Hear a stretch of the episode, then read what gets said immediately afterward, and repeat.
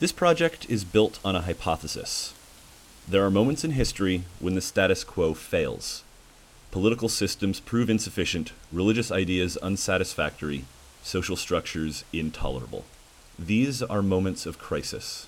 During some of these moments, great minds have entered into conversation and torn apart inherited ideas, dethroning truths, combining old thoughts, and creating new ideas. They've shaped the norms of future generations. Every era has its issues, but do ours warrant the conversation?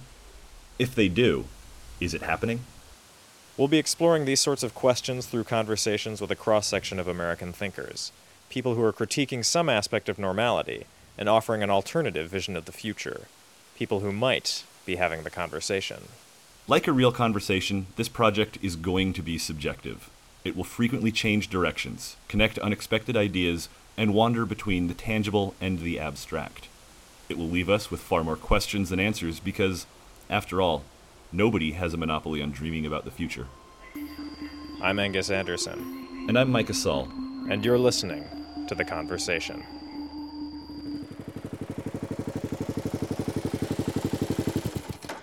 Hey, long time no talk. Yeah, I know. It's been at least five to ten minutes. I know, crazy. I, I smoked an entire cigarette and had two glasses of water. This is really exciting. so, tomorrow, I get on my motorcycle and I ride to Santa Cruz. Yes. And I meet up with Jan Lundberg. this was one of the first interviews we locked down. It was actually number two, I believe, wasn't it? It was pretty soon. I'd read an interview with him and I was really impressed.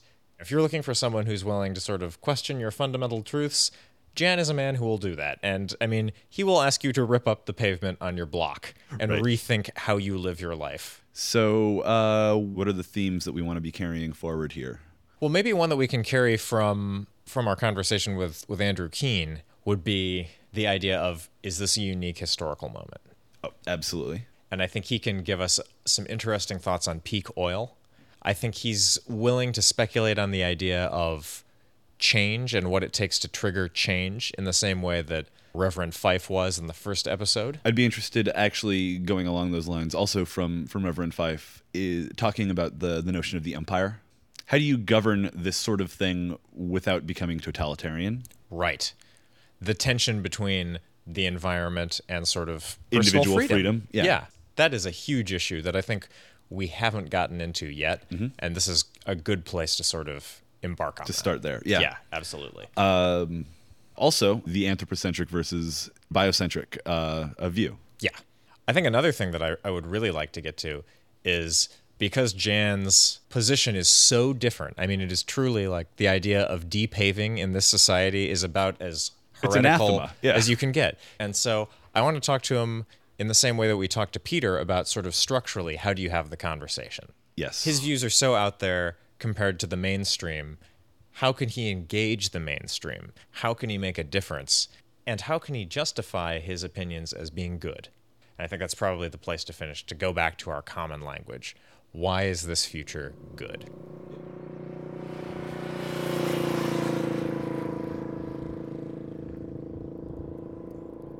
I left UCLA to join the family business for a little while in 1972. I ended up staying for 14 years to get some kind of an apprenticeship or graduate school type education and learned about the oil industry. And what was the family business? Lundberg Survey, which is quoted on major media regarding uh, oil and gasoline prices and supply issues. We predicted the second oil shock in 1979. This is sort of the high water mark of our prestige. And uh, I left in 1986 after my father died. And uh, I subsequently decided that I really didn't want to be doing work where I paid people to do things that I myself found very unpleasant, like driving around to gas stations all day and collecting data. So uh, I decided to get back into what I was doing in school before going to the family business, and that was uh, environmental activism.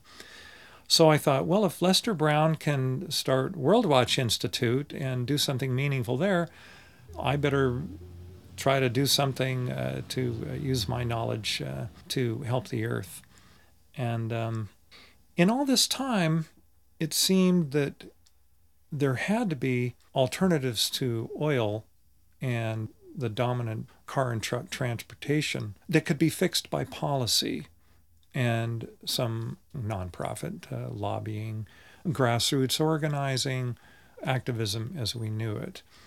But as it turned out, so much of the environmental movement was already technofix oriented that uh, the world that I came from, the 60s and 70s, was already passe. And for the environmentalists, if you wanted uh, the respect of government agencies you were trying to influence or to get press attention, you had to be able to sit down at the table and be respected by your opposition and look like them with your suit and tie and have your lawyers and participate in compromise. But the first thing that I started thinking about after founding this group that I sort of patterned after Worldwatch was why isn't the U.S. conserving energy? And how might the U.S. begin to really conserve energy? And the answers did not lie in more lobbying or electing a better president. And it's funny how when you leave an industry, you can really get some perspective on it after that. One of the first things I learned is that there's something called peak oil. Can you just um, define peak oil for me very quickly for folks who don't know? It is the maximum of oil extraction for either a field or a nation or the world. The world hit maximum global oil extraction around 2005. And the implications of that include economic growth is over, population growth cannot be sustained infinitely, apart from our trashing the ecosystem, which ought to be factored into uh, how sustainable things are. So, even from a purely anthropocentric standpoint, with no concern for the ecosystem, we are still in trouble because we have passed the point of really great returns on our oil extraction? Exactly. Okay. So, when you have high oil prices, which translates into high food prices, when you have terrible droughts or mixed up weather, all this is going to hit overpopulated areas and poor populations very hard.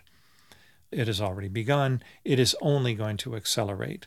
It takes decades for climate change uh, built up in the pipeline to have a, a visible effect. To manifest in sort of the actual atmosphere to or actually bite us in the ass. right so within the foreseeable future then you see us having less and less energy yield per amount that we're putting into extracting oil Oh, that that has been going on for some time. There is no renewable energy substitute for oil on the scale. So what does that imply? That all the solar panels that you could possibly put up aren't going to take care of the rusting and at-risk oil infrastructure.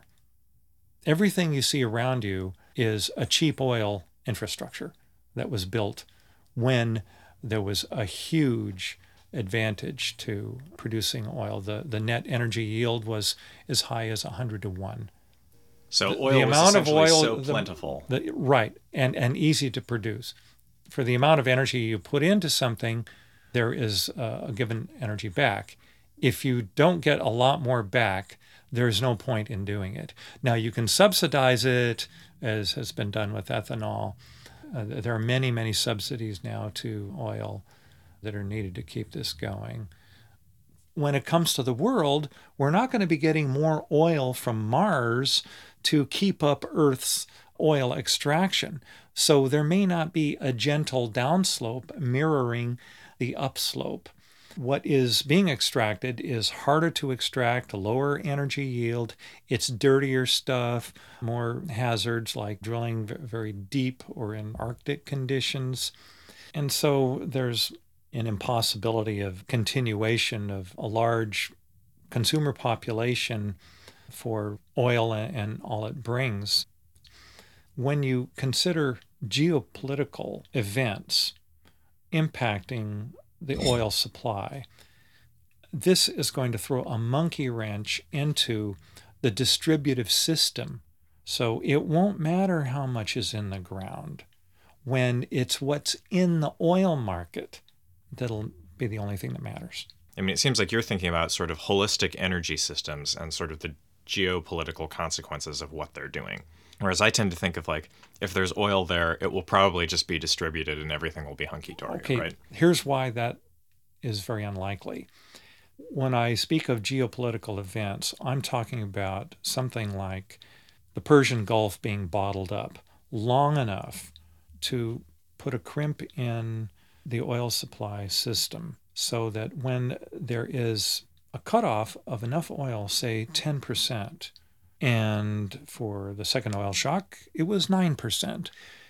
When that happens again, and enough people can't drive to their jobs, trucks not pulling into Safeway and Walmart, how long do you think people will just sit and wait for the government to come to the rescue, which hasn't put in a rationing plan yet for gasoline?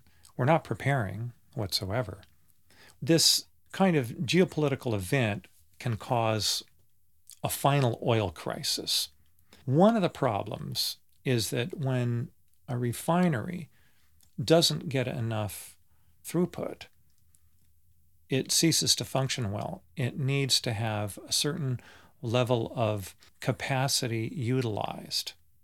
There are also other parts of the oil industry that are all related and have to function together. So this this table is made of plastic. We're buying fuels. Agriculture is uh, heavily dependent on the petroleum industry. All these areas leave us very vulnerable, and it's not as if there will be a 10% drop in the reserves ultimately uh, refined. The interruption in supply of refined product on the market or crude oil about to go into the system. This is our vulnerability. So it's not even really rooted in the reality of what's physically there. It's well, the it, it, it is in the sense that peak oil has brought about pressures Okay. involving higher prices, harder to get oil. Discoveries have peaked. So the overall trend is down. The public gets confused about some news of some big oil find. The average person uh, thinks him or herself to be an oil expert because they happen to buy gasoline and they figure they know what's going on around the world that involves oil. But uh, analyzing supply interruption and the implications of that and why there is no technofix waiting in the wings, these are subjects that uh, are, require a lot of study and also taking one's personal preferences out of the mix. But if we are looking at what oil really provides to society and what keeps us going for essential services and, and goods, then our life support system is in jeopardy. We are not preparing for peak oil. We are not reorganizing ourselves for a degraded ecosystem. So we are heading headlong into collapse. And this is something that is not being discussed. It is taboo to imagine that the whole growth scheme somehow comes to an end, or that uh, there's something like peak oil that doesn't translate into some transition of renewable energy to make possible a, a green consumer society with this level of population.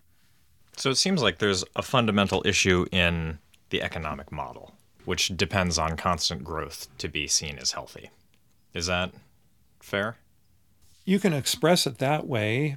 Uh, the economic model is an expression of our culture. So the reason we're called culture change is that we don't believe that you can fix the economic model or that you can fix the politics. Because if the culture is very much tolerant of greed and of paving over the best farmland, driving species extinct. This only gives rise to very foolish policies, an economy that may grow in the short term and that may have some people at the top benefiting fabulously, but has no future. There are blanket assertions about progress and American ingenuity, but uh, some things come to an end. And just because the Roman Empire took centuries to fall doesn't mean it will take a, a long time for us to have the same experience because there's never been a time like this where we have this huge population with one substance being basically key to our survival. In some of the other conversations I've had, I've spoken to people who are kind of a more futuristic bent, um, but I think a real subtext of what they're interested in is the idea that technology can get us out of some binds that we're in currently. And for a, a lot of people who I think think about oil, there's the notion that, well, we'll get to this point, we'll have a shortage, and the economy will make it so lucrative for an inventor to figure out something that sort of solves this for us, be it like fracking or something else entirely that we haven't dreamt up yet. We'll get out of this okay. What do you think the likelihood is that we have that sort of unexpected solution? Nil. And these people are indulging in magical thinking. They're getting their own insecurities and hopes and dreams mixed up with an objective analysis with what is going on. It's as if they pay no mind to the fact that the web of life is being slashed apart as we speak. Are we not part of it?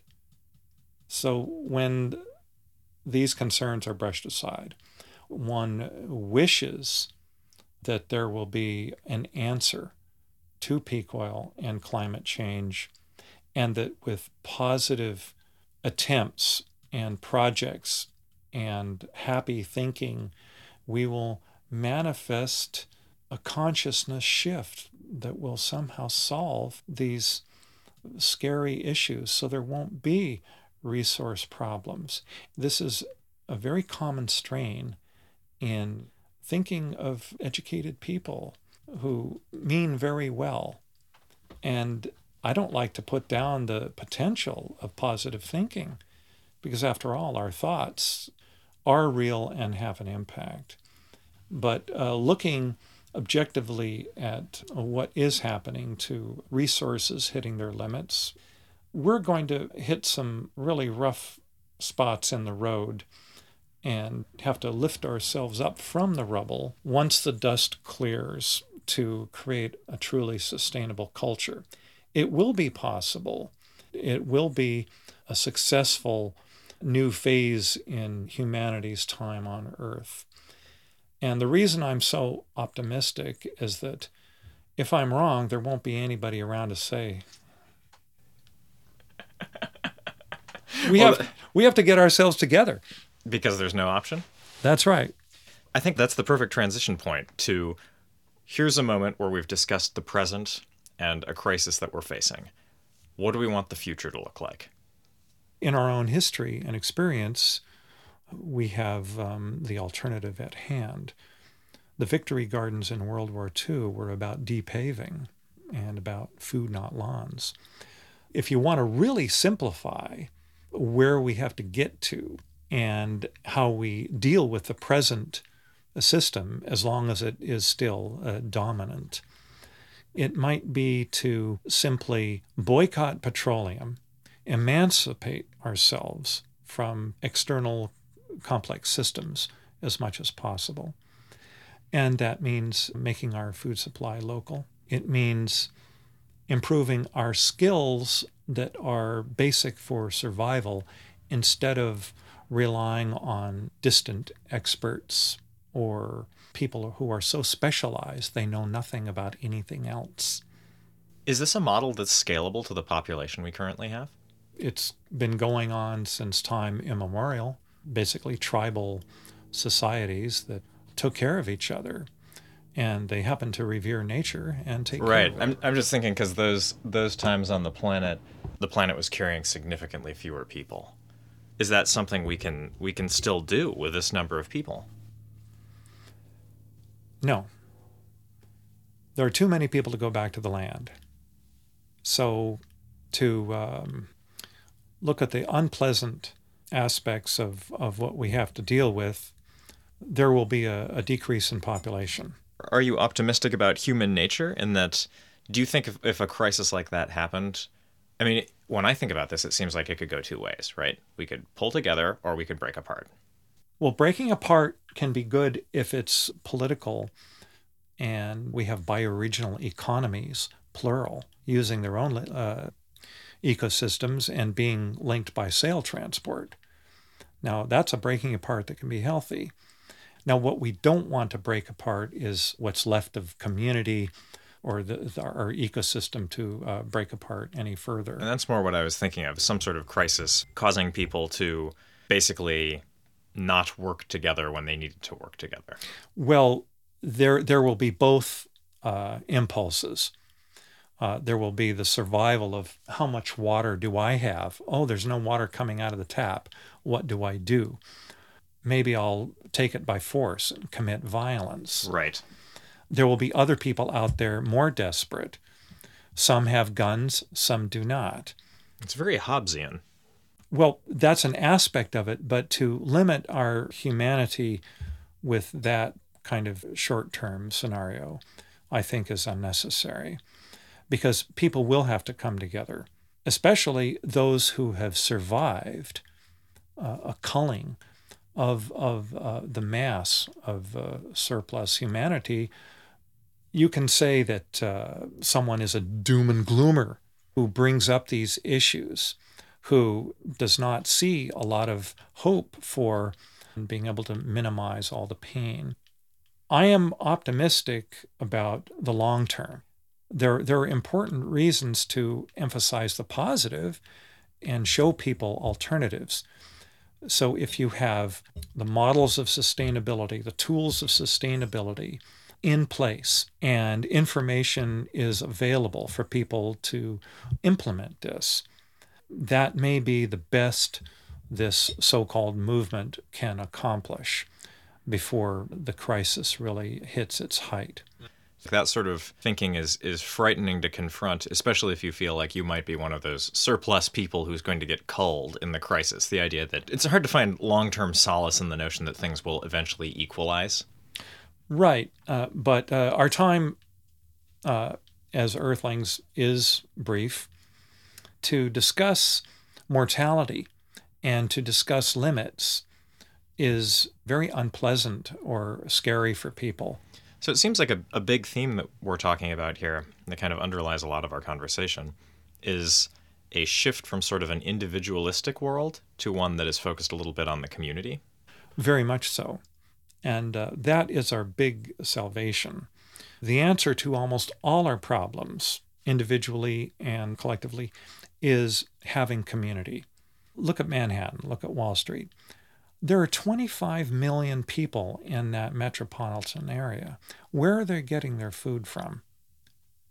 When the supermarket shelves are stripped after a few days of significant uh, oil supply shortfall, what are people going to do to, to share and to get local food production going? How fast can a depaving happen? So, how do we get to the point where uh, we are happily operating on a community basis and the culture is integrated for co survival uh, and mutual aid. Can a society that leans towards the individualist make decisions that would avert a crisis like this in a way? I mean, this is sort of the economics model. Can enough people come to the decision that, oh, we need to do these things or we'll face a crisis? Or is that something that we have to actually restructure society to work in a different way that thinks more collectively? Uh, the latter. We will have to go through the pain of seeing the failure of this model. It's too late for changing the oil infrastructure. This was confirmed by a peak oil study done for the U.S. Energy Department, known as the Hirsch Report. It found that without adequate preparation of decades before peak oil hits, you have a problem that will escape the ability of government and industry to properly plan for it. It seems like in order to address these, in order to have that sort of collective thinking, there has to be a sacrifice of certain elements of individual liberty. Is, is there a tension there? I mean, it seems like when you speak of liberty, is this is this uh, the freedom to go shopping to satisfy everything we absolutely. want? Okay. um, there, there's some of us in this little world apart from the mainstream that mm-hmm. uh, takes pride in simple living.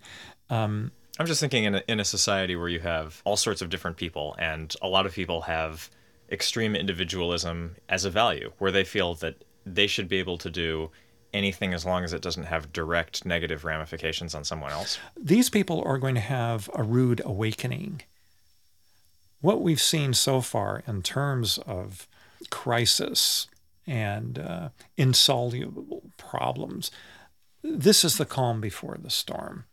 There is so far for us to fall as a, a culture and civilization that is depended on expansion, unlimited resources, population growth as a way to keep up a cheap labor supply.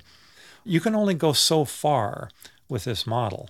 And the trouble we have in public discourse is is there another answer waiting out there to make all the problems go away and uh, deliver us from any unpleasant lifestyle change? We don't really have uh, an energy crisis, we have a culture crisis. Very little will change while there is ample petroleum and cash. You can have organizations, movements, excellent uh, political candidates, but until people have to work together for their common survival, they will continue to dream of their castle in the sky or owning an island and not having to be responsible to everybody else, including all other species. If we dive beneath the conversation we've been having here and we talk about the underlying sense of good, for some people I've spoken to, the idea of the good has been personal freedom. The more choices you have, that is good. Everyone is essentially fulfilling themselves through their own individual agency. What's the sense of good that underlies the conversation we've been having? A liberation from materialism. Things are probably at the root of what you described as this freedom to do one's own thing and be an individual. Take away the material things, how free are those people? They're really not. They've bought into a slave system where they have to work, work, work to buy stuff. If you are are doing what you really believe in and are free to do it and your time is your own those those are big ifs mm-hmm. so the average worker or successful person or very wealthy person really doesn't have that kind of freedom they don't have community oops they don't have a clean ecosystem oops they're vulnerable to petro collapse. Ooh. So we have we inhabit a world of all these different people with all these different ideas. We have a future that we are all going to be living in together. Are we talking about that now? Very few people are talking about that. It's politically incorrect to bring up negative stuff like population growth, climate change, None of this is, is, is being questioned or, or discussed uh, uh, by the mainstream. On the other hand, more and more people have a basic distrust of the system that was supposed to take care of them and allow them to have the American dream. I, I guess uh, the conversation to me is it boils down to do people want to talk about real stuff? How do we bring these different people together? Are we doomed to have these different, like the technofix people talking to each other and environmental activists talking to each other? Or can we have a bigger conversation where we get lots of different parties around the table to talk about the future? Usually there will be a, a crying need for that to be satisfied. I don't think this conversation is going to happen with all parties being equally represented we can compromise to a point. We can work within this system as long as it is functioning. But when the system itself is lethal and its days are numbered, why should we put a lot of stock in a bad compromise? Not that either side is all right or all wrong, but whatever's workable and has a long term future ought to be the priority. I, I really wonder how many people will be at the table. How many people will never want to have that conversation? And at the end of the day, if they volitionally choose to pursue a lifestyle up to the very end, to what extent is that something we should respect? As a different their their right to do that, you mean? Yeah. Well, you have to draw the line and say that no, uh, freedom does not include driving other species extinct. Sorry. What is the only model we have of sustainability? It is the thousands and thousands of years of indigenous traditional ways. If that isn't being considered, we're missing something and uh, we may not make it as a species. Is this a type of environmental fundamentalism? You can call that fundamentalism. You can call it uh, limited uh, spiritual, moral position. But if Mother Earth is all we have, it is valid to revere the earth. And some people don't want to hear no. A child does not want to hear no, you can't. But sometimes that's the real situation. No, the child can't run into the freeway and play. There are some things that the adult has to say, sorry, that's it. So, for the numbers of individualistic humans out there who want to have no restriction on their enjoyment of our home, then they are sociopathic and they are cutting their own throat if they are indeed part of this ecosystem and may need to know their neighbors tomorrow. Without that basic human togetherness that has allowed us to get here in the first place, if we don't uphold that and strengthen those connections, then uh, the individual has no future. Damn. Yeah, how about that? So we got a lot of heavy stuff head on. What struck you? First and foremost, one of the things I was really hoping to get from him from the second that we first added him to our list was we're going to have a lot of doomsayers in this project, I think.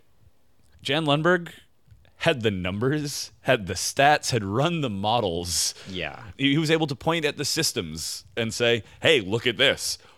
We're jacked. That impressed me. He had such a a holistic understanding, and I think he did a very good job of tying that all together in a way that's compelling. I think it was also interesting that he sees activism as so not that effective until we hit a crisis point. So actually, that just made me think of something else. He didn't talk about we're going to hit peak oil. Lundberg was the first person I have ever heard say, "Oh yeah, no, no, we've hit peak oil." His assertions are very strong. I think, you know, we've we've already talked to some interviewees previously who have a lot of faith that technology or the market or innovation will solve things and mm-hmm. that technology doesn't exist yet or those resources haven't been discovered yet or we don't know that they're valuable Oh, yet. and Lundberg was so dismissive of that very notion. Yeah, and it seems like those are really interesting because that's something that I don't think you can necessarily empirically prove. That No, have it's a lot faith. to do. Right. It's faith. Yeah, and there's a sense of human nature and a sense of history that goes into it, but at the end of the day, no one has any idea what the probability is for us to develop that silver bullet that solves this problem. Right.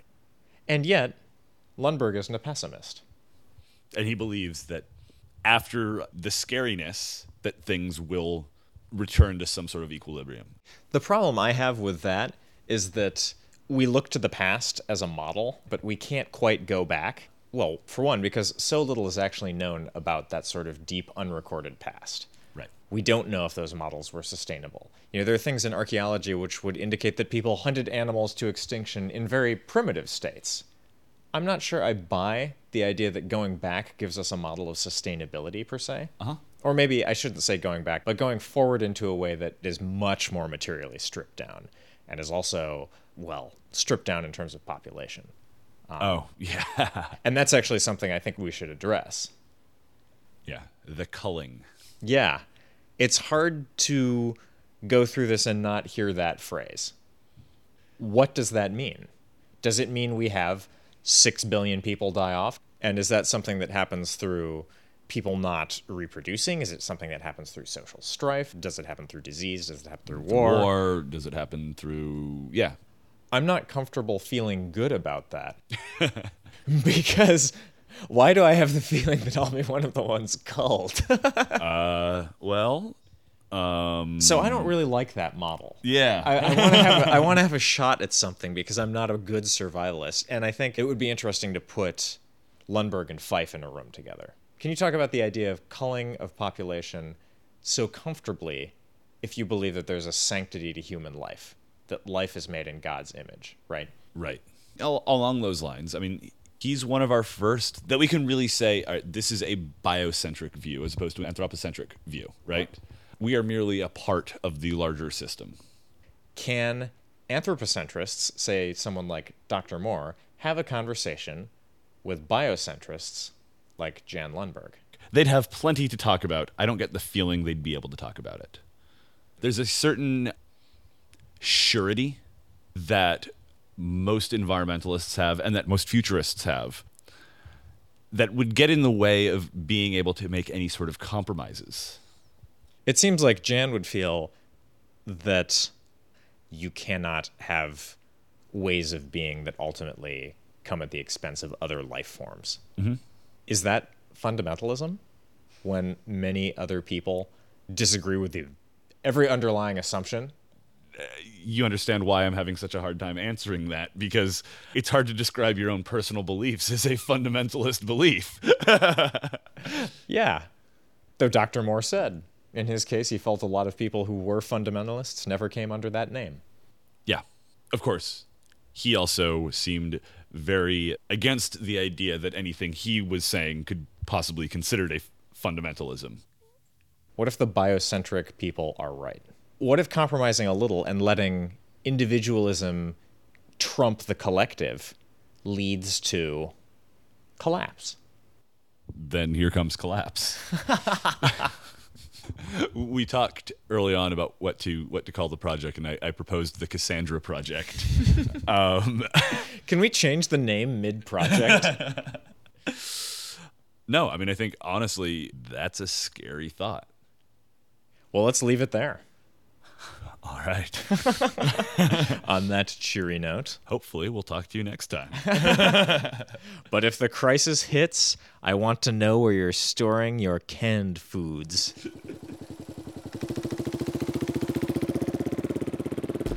That was Jan Lundberg, recorded May 18th, 2012, in Santa Cruz, California.